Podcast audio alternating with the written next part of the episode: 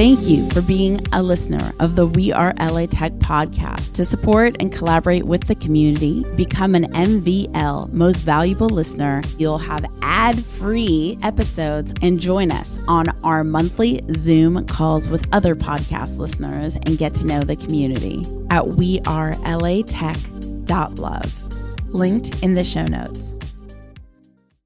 You're about to listen to a We Are LA Tech remix episode where we present to you a curated selection of impactful clips from previous episodes that you may have missed. And be sure to follow the links in the show notes to listen to the full episodes. I'm Alex Blumberg, host of the podcast Startup, and you're listening to We Are LA Tech.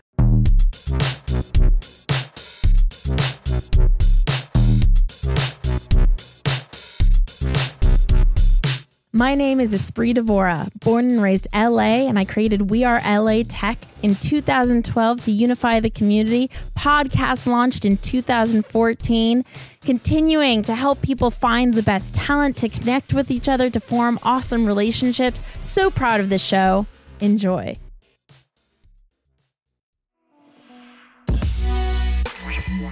Hi, my name is Elisabeth Tuttass. I'm the head of community at Grid 110, which is a startup accelerator and nonprofit in Los Angeles that supports early stage entrepreneurs.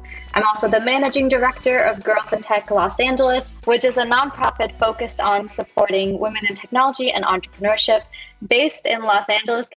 I'm so glad you're asking this question because this is something It's from that personal pain. needs to be needs to be talked about more often. So I'll share something very embarrassing, which is that in in the early stages of my career, I rarely ever took time off. Rarely. And that uh, things have changed quite a bit since then. But I, I would say the the number one thing is just take time off. Take time off when you can. Go see your family prioritize your hobbies outside of work if you have the ability to take your pto if that's offered um, but that's definitely the biggest thing is prioritizing my own health what i also realized while working in Grid 110 is that i'm setting an example to founders so when i'm talking to founders and i'm giving them advice and i'm telling them to take care of themselves and i'm telling them to prioritize themselves if i'm not doing those things then it's harder for them to believe in those things um, either so I think that's that's the easiest thing that anyone can do time off. And I, I, think this is a piece of advice that could be relevant for anyone who's a founder, but also anyone who's a professional in tech, is to find something outside of work. So I'm a big proponent of getting involved in professional organizations. So whether that is Girls in Tech for me, I've also been involved with other organizations and nonprofits in the past, um, like Race um, or Lean In. Um, I would find opportunities outside of work that are going to grow you and find nonprofits that are either in the humanitarian space or professional organizations to get plugged in. It will not only help you to grow your network, but it will also help you to grow as a leader while I'm fortunate that I work at an amazing company at Grid 110 with an incredible team, not everyone has that opportunity. So you don't want to fully rely on your full time job or on your nine to five job to provide you with those leadership opportunities. You should really be seeking them out outside of work as well. This is Harshit Soni, founder of Book My Painting. We are a tech enabled e commerce platform we make custom handmade portraits from photos. So the key to content marketing is copywriting and storytelling. I think, in fact, marketing can be summed up in these two words. Half of the marketing is all about copywriting and creating great, great hooks.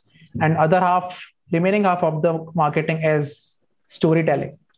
If you are able to create great hooks and grab their attention and build a story after that so that you can keep their attention. You have them then. You just have their attention and you can show you can uh, sell them in a subtle way. And uh, that that actually applies to all the formats be it on instagram you have to write a very catchy caption. We have to post uh, the photographs in a manner that are looking aesthetically better than simply posting an artwork you if you need to make a collage or if you need to do something else, you have to make it aesthetically good. And copywriting your caption does the work. And then the storytelling part. Similarly, on the blog, also, your cover image, the header image, plays an important role in getting you click. Because if that does not entice the reader, entice the user on the website, then he won't even click on it. So, getting attention through copywriting and maintaining attention through storytelling is actually the key and is the fundamental that can be applied on any platform. And that's how uh, all the marketing works. Yes. And it's still hard to get eyeballs. How did you get those initial eyeballs? How did you get people to read your amazing copywriting? How did those people find you? So the initial traction you have to actually push and uh, push on uh, uh, the social platforms, be really consistent and figure out some key growth hacks there. Our growth hack was Quora. Quora, we, there. Okay, now we're getting into it. You're keeping it on lockdown. We're opening up the truck. Go Quora. Quora is something that is very underutilized. Exactly. So Quora was, I was not even considering it for uh, sales, for sales of art. But I realize a lot of people are asking here questions. What is the best gift I can gift to my girlfriend? What should I gift to my mom? What would be the perfect gift for my parents' anniversary? A lot of such, uh, such direct questions and a lot of indirect questions where they were simply searching for a good present, not for a specific occasion. Like a lot of questions were very intriguing, and that's where we knew that we have to follow these. We have to understand what are the most followed questions and what are the questions that people are actively reading on them because every question has some answers. It shows how many views it has. So we started answering those questions. I again i hired a bunch of people go all into quora and publish as many answers as possible making it look natural. It should not look a sales post. It has to first answer the question and then it has to answer i mean put in our book my painting uh, photograph their example there or heading to website. So that was the key thing. So you have to find out exactly what platform can work best for you. Is it quora? Is it insta? Is it facebook? Twitter? Reddit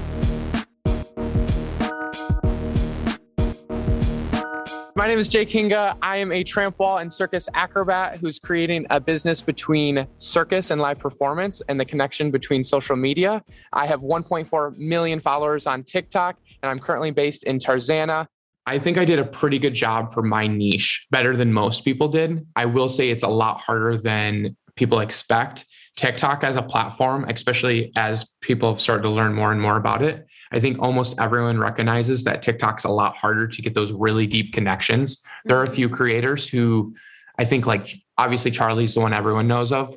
Uh, when she partnered with Dunkin' Donuts, uh, the yeah. sales of coffee, her her specific drink went up like 30% or some insane number. Crazy. Yeah. That's not normally the case for most TikTokers. We don't have that kind of like really good brand audience connection where if I say buy this, they will buy that. Right there are exceptions to every rule, but YouTubers, if you're spending 10 minutes every week with someone versus yeah. just like a few TikToks every week where it's like less than a minute long, yeah. there's just different scales to that. So I'm not a lifestyle kind of niche where you're paying attention to me brushing my teeth and putting on makeup and eating like a bagel. Like I'm not doing normal everyday activities that you're relating. I'm not an Emma Chamberlain. I'm doing right very specific cool videos that make you go wow and then you get your serotonin boost and you scroll by. So it's like a very different category of entertainment so to speak. But i did do one really good video. This is i'm pretty sure it was within the first month of me moving to joshua tree probably the first two weeks. So tiktok still really hadn't i mean it was, it was starting to spike. I had just made a new youtube channel because before it was just like random stuff for like demo reels for circus. I made a new youtube channel my first YouTube video was literally just all of the TikToks that we'd made up into that point because we were crafting a storyline. Think WWE with trampolines. Like we had beef and there's all these characters and it was like a TV show. Was genuinely like that. So I took all of those that made sense in a story and I put them all together and posted that as a YouTube video. And that's still my most viewed YouTube video. Once I posted that, I made a TikTok and all I did, there was a trend going around where people would start super far away from the camera and you could see them like frantically scrambling towards the camera, like the phone. And then they finally get it. And then they just say something completely stupid. That's it. And that was a kind of a trend that was going on around the time. So I started on the very top of the wall. There's a, a camera at the very end with a pad on the bottom. And I'm like, right in the very first second of the video, I'm screaming, wait. And then I like jump down. I'm bouncing on this trampoline. I'm like, wait, I, I feel like I'm losing my mind. I do a front flip and land on my stomach and like bounce. And then I'm like army crawling to this thing. It's like very chaotic. And I finally get my phone. I go, I made a new YouTube channel. You guys should check it out. And I just like was very genuine and, and just smiled. And I think I gained 15,000 subscribers just from that single wow. video alone. I think that video on TikTok wild. has over over 1.5 million views.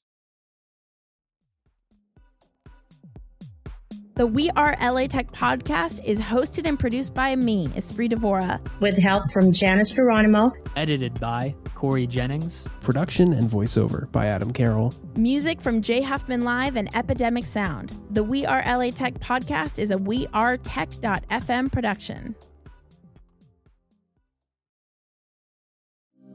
Thank you for being a listener of the We Are LA Tech podcast. To support and collaborate with the community, become an MVL most valuable listener at wearelatech.love. Linked in the show notes.